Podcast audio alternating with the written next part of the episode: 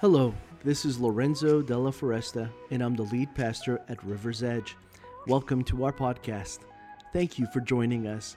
I hope this talk inspires you, encourages you, and transforms you.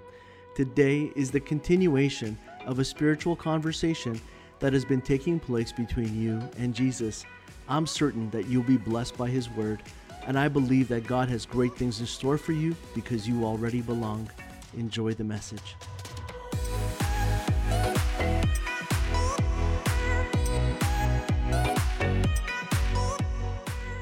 Well, I want to read these scriptures to you in 2 Kings chapter 4, verses 1 to 7. And these are beautiful verses that tell us a wonderful story of multiplication in a time of incredible hardship and difficulty in this family's life. And there's principles here that I know when we apply them in our own life, no matter what the circumstances, God is going to bring about multiplication for us as well. And so, Lord, I just pray that you open our hearts as we would read your word, that you would give us insights that would not even be spoken by me, but spoken by you directly to each person that is listening, that you would be able to give them a revelation of what they need most in their life today. And we ask this in Jesus' name, amen. And so let's read this passage together. It's found in 2 Kings chapter 4 and then verse 1. So one day the widow of a member of the group of prophets came to Elisha and she cried out.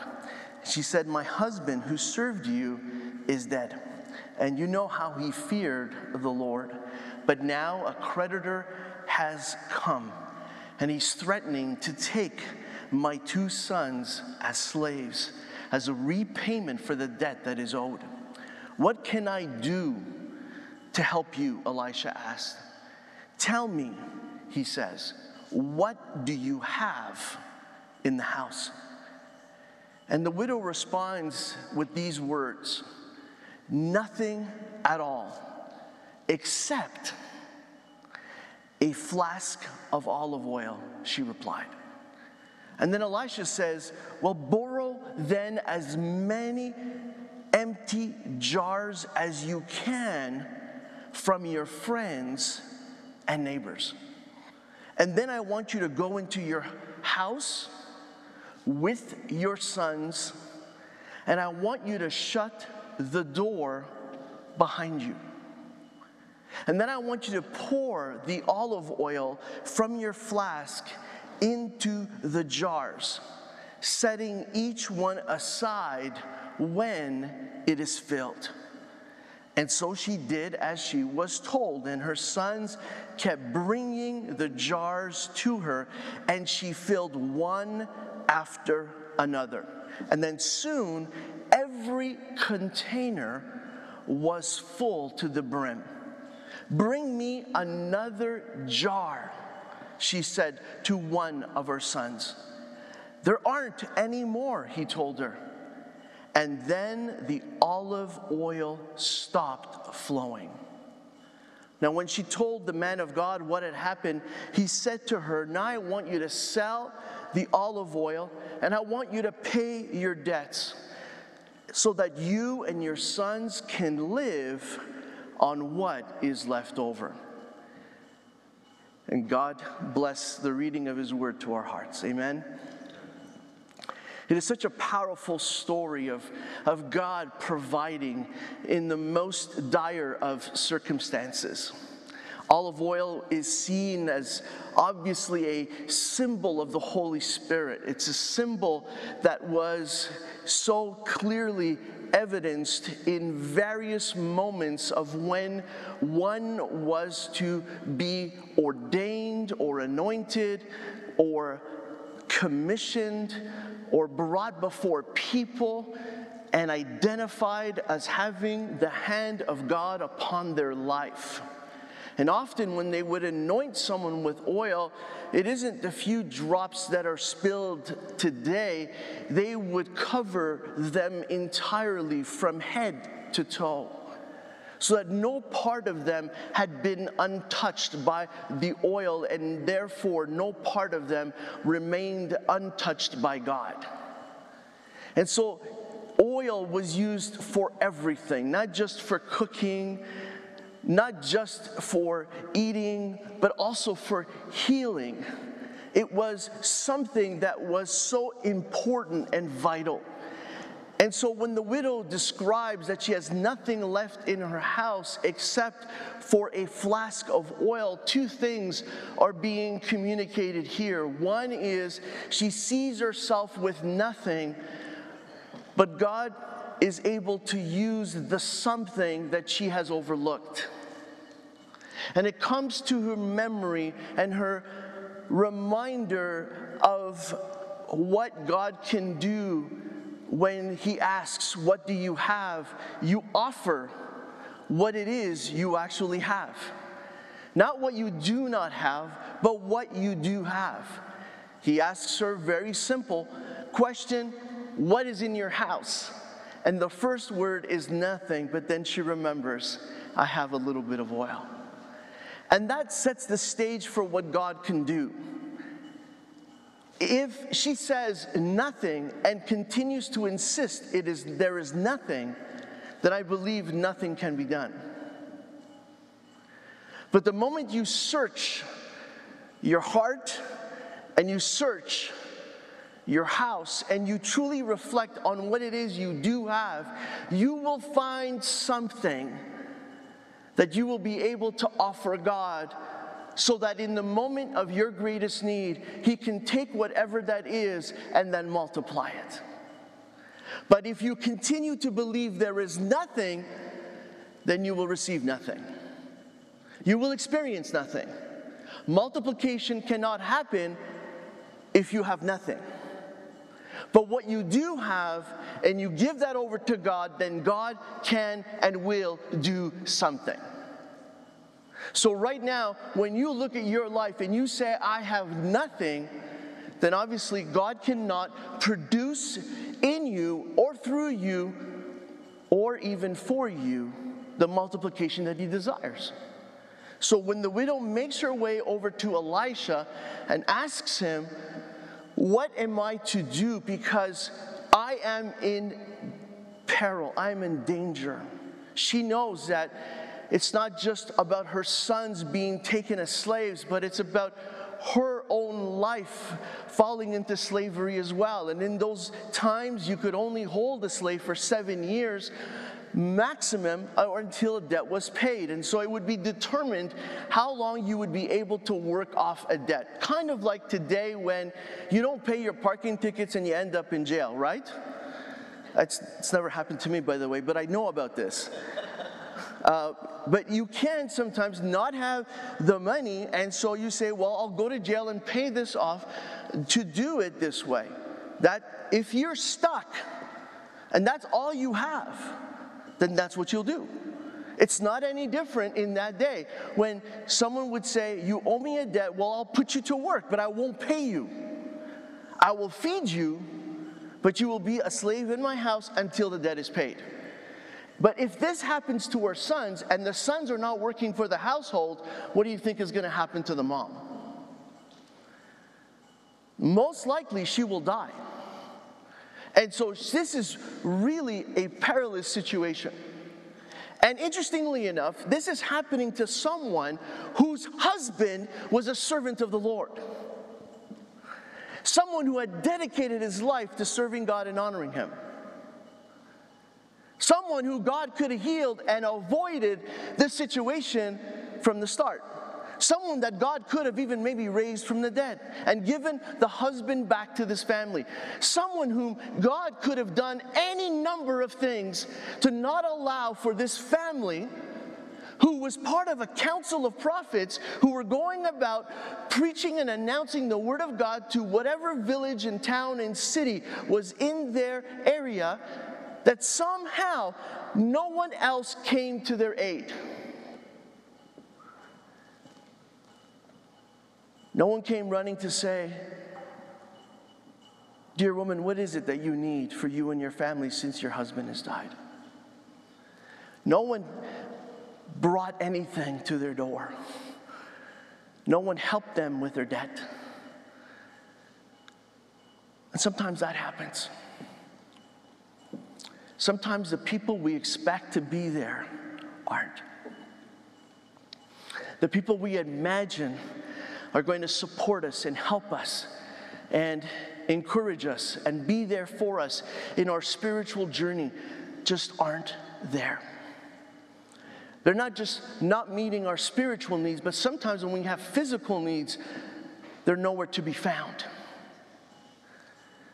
When we can't pay our rent and we have no groceries in the fridge, and when we don't know where our next meal and paycheck is going to come from, that there isn't anyone who comes and offers help. This woman does the only thing she can do, is she goes to the leader of the prophets, Elisha, who performed more miracles than any other prophet in the scriptures, by the way. The only person who performs more miracles than Elisha in the Bible is Jesus. And what's interesting about this story is that Elisha doesn't say, I'm going to come to your house and perform the miracle, but she equips the woman to perform the miracle herself. I want you to pay attention to that because that is so key. Because Elisha gives her the principles that unlocks the miracle and which allows for her life and the life of her sons to be changed forever. Can we say amen to that? And that's how you know Elisha is not in it for the glory. That's how you know it isn't about him, his name, his ministry, and about what he can do and how God can do it through him and how it won't happen unless he's there and how important he is for everything to happen that God wants to happen because he's got to be there to put his hands on the situation, because he's got to step into the house, because he's got to close that door, because he's got to be the one who takes the small flask of oil and he has to be the one who pours it out. He doesn't do any of that. He tells the woman what to do. And I want you to understand that that's what Jesus has done for us. He's going to feel like he hasn't given us anything. It's going to feel like he hasn't come with us. It's going to feel like he isn't in the room. It's going to feel like we're on our own. But I need you to understand that what Jesus does is that he teaches us how to make multiplication happen. And if you will take these principles and put them into practice, then you will see it too. And then you're not standing on your words or the words of a prophet or the words of a leader or a pastor or anyone else that you would consider to be a spiritual guide in your life. You are standing on the authority that has been passed down for thousands of years and generations. And it's no longer about you saying what needs to happen, but it's about reminding God what he has said would happen. Not defiantly, not with pride or anger, not with a spirit of condemnation even towards God or an attitude of judgment, but simply reminding him in faith, God, if you did it for the widow, you can do it for me. If Elisha gave these principles to her and she saw this miracle, then I know that I can see it too. And you can stand on that. That is your foundation. That is your ability to go before God and stand on his promise that what he did, he can do it again. Now, today we are talking about the prophet's widow. And the prophet's widow is about a woman in debt. And I don't know if you see yourself as a person whose life is overflowing to the brim, but before you, I'm going to be transparent and say, that is not me. I know that I have room in my life to experience multiplication. How about you? Do you have room? Is your jar full and overflowing, or is there room for God to do something more? Because the other way that God reminds us that we can still experience multiplication is if we believe that we are still in need of multiplication. God is not going to do anything for you if you think your jar is full. I've got everything that I need. Thank you, God. I'm so blessed. And you are.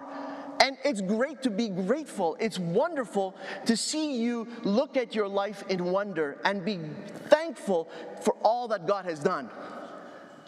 But but you can also believe in multiplication at the same time. You can also believe that God is ready to do something more. Can I hear an amen? Are you guys with me? Are you summer sleeping or are you awake? I know it's a bit hot in here, but I want you to get hot with the fire of the Holy Spirit. I want you to be alive and awake for what He wants to do next, because it's coming. You see, He asks them to do something very important.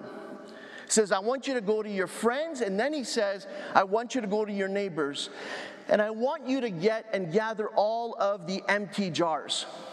Now, why is this important? It's important because the misery that might be in this town isn't just hers. She has friends who are in need and neighbors as well. But she's the only one who went to the prophet and asked for God's word. And then God gave her the principles in how to experience multiplication. Are you guys still awake? You good? You hear what's happening? If you don't go and seek, you cannot find. If you do not knock, it will not be opened. So it is impossible for you to receive what it is that God is sowing if you don't take it and put it into the ground so that you can then one day reap that harvest. So what He's reminding us is that there are empty jars all over the place. Everybody's in need one way or another, but not everybody is seeking the counsel of God to be able to experience multiplication. But if you are, I promise you your jars will not be empty. I promise you that those of your friends and neighbors won't be either. And in fact, if they're not going to want them filled, I want you to go and get them and bring them to your house, because I will fill them there. If they don't want it, I'm going to give it to you. The parable of the talent is, if you take the talent and you bury it, it means that you are hiding. It means that you have hidden what should have been multiplied. It's like having a house full of empty jars. You look at those empty jars and you say they serve a purpose. They're jars of clay that can one day be filled. They're not filled right now, but they can be filled. God looks at those empty jars and says something else. He says, why are they not filled? You look at it and say, they will be. When the economy recovers, they will be. When interest rates fall, they will. When I get a higher paying job, they will. When I'm finally able to step into my future, they will. When I finally have my goals realized. And God is saying, why are you waiting for all of those things? Those are just empty jars. Bring them to me and I will fill them now. Why are you waiting for something else to happen on the exterior when I'm ready to do it inside your own house? Why are you waiting for things to change in the world when I can do it in the room, when I ask you to come behind it and close the door? The image that we see next is one of the woman pouring the oil. And the one who is acting and responding to the miracle that God has put before her is the woman herself. The flask of oil belongs to her. And so it's important that she holds it. It's important that she pours it. And with every pour and with every jar that is filled, you can see that she is just growing in her faith. And we know that because she keeps asking her sons, bring me another jar. You see, what happens when you begin to experience multiplication is that you no longer accept an empty jar. You no longer are okay with an empty jar. You are no longer okay with it being empty. You don't accept that anymore. You look at that empty jar and you say, why is that not filled? When I have a God of multiplication, why is it not filled? You see, you bring an empty jar to God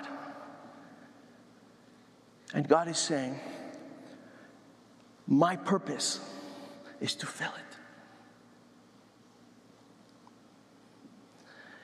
And I will fill it with the little you have. And the little you have, I will multiply it so that no jar remains empty.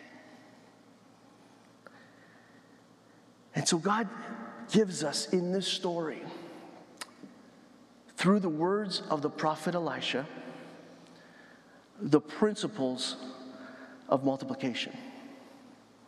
And here's the first one. Gather more for the miracle poor. The first instructions that were given were he had to gather more. Now, they had a few jars in their home, obviously. But because God is a God of multiplication, he's saying it is not enough for you to just go with what you have. You need to go out and you need to get more. Now, you can interpret that any way you like in terms of what the more is. It could be more people. It could be more in terms of resources. It could be exactly that. Empty jars of your goals and your aspirations and the vision that you have and the things that you want to accomplish in this life that align with the God-given life and purpose and calling that he has already put on you. But I want you to understand that unless you go out and make room for more, you will never experience multiplication because God needs vessels in which to pour into. And the more vessels you have, then the further the multiplication can go. And so you got to gather more for the miracle pour. We're clear? Principle number one. Ready for number two? Man, you guys are like sleeping on me, man. I'm like bringing my best here and you guys are not responding. I know there isn't a lot of people here today, so it sounds like, hey, you know, crickets, but there's enough people here for us to shout a little bit in the house of God, right? Okay. All right, sorry. I need to be encouraged too, man. Thank you. The second thing is you got to gather your core and you got to shut the door. Now, the prophet says, I want you to take your sons, and I want you to go in your house, and I want you to shut that door. And this is what a lot of us don't understand when it comes to multiplication. Multiplication means you have to have your core with you. Whoever that is. I don't know who your ride or die friend is in your life, but you need that guy, you need that girl, you need that person to be with you. When you shut the door, they're in the house believing in the multiplication with you. So that there is no doubt in that house. There was a time when Jesus showed up at a house and everybody was mourning, and there were tens, if not hundreds of people crying because a girl had died. And what Jesus does is that when he shows up at that house, the first thing he does is that he kicks everybody out because there is no place for death when you are about to bring life. There is no place for people who are still weeping when they should be cheering. And so in that moment, Jesus kicks everybody out, and then he brings the girl back to life. And the principle of not having doubters with you, not having people who will divide you, is so key that many times we don't realize the reason why we are not experiencing multiplication is because we've got the wrong people with us in the house when we shut the door. And one of you is believing in the multiplication and the other is just bringing more division. And so the second principle is you got to bring people who will believe the same thing, and you will shut that door and not let anybody in. Sometimes the core isn't the person you do life with because they are just bringing division in that moment. They don't have life, they have death. In that moment, they are weeping, they are mourning, they are grieving. They have no celebration in them. They have no ability to bring faith and a belief that this which is dead can be brought back to life. So they cannot be in the house with you. And I've seen people struggle over this over and over and over again. And I've had sometimes arguments in my own household just to keep a positive mindset and to keep a positive outlook and to have a focused moment together. Times I brought the negativity, times I brought the doubt, times I brought the discouragement, times I brought what was wrong, times my wife did that. But we had to just get focused again, get on the same page, just say enough of this, enough of the fighting and the bickering, enough of the arguing, enough of believing the lie, believing there's no other way, enough believing that what has come in the mail or what's been written in an email, no matter what the phone call was, no matter what people have pronounced, none of that matters until God says something is final. And when he says it's final, then it's final. Until then, I will gather my core and I will shut the door. Gather your core and shut the door. You let no one and nothing in. And you stand true to what God has said. That's it. Here's the third principle. The third principle is that you have to gather and pour only what you have to offer. God is not looking for you to offer anything other than what you've got. You're going to look at it and call it nothing, but God looks at it and says that is something. Your nothing is always something. Your belief that it's nothing, God is telling you, this is more than enough for it to be something.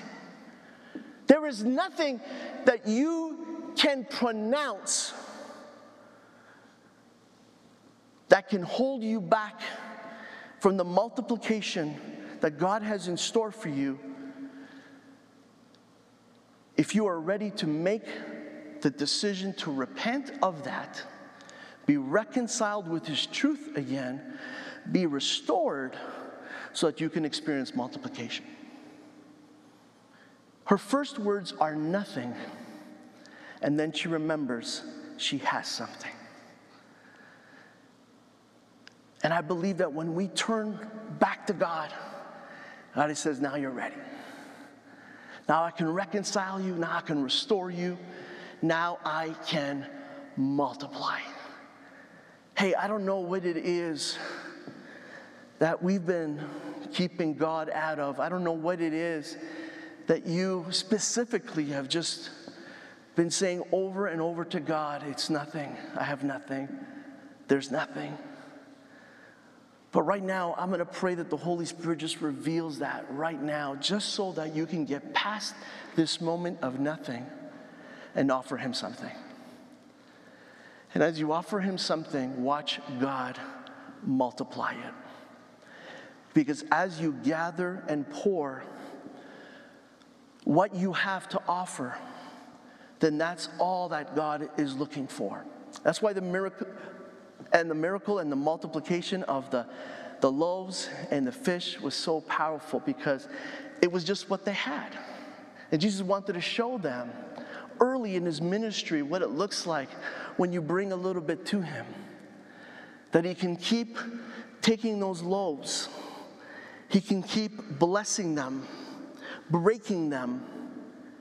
And then He gave them to His disciples to distribute them. And it was when the bread was in the hands of His disciples that it was multiplied. You see, Elisha did the same thing. He blessed it, he broke it, and then he gave it to the widow. Then she went home with it, and she shut the door, and she began to pour it out. Not what she didn't have, the little bit that she had. And the Bible says that every jar was then filled to the brim. Every single one. And then the last thing that happens is this. The oil only stops when there are no more jars to fill.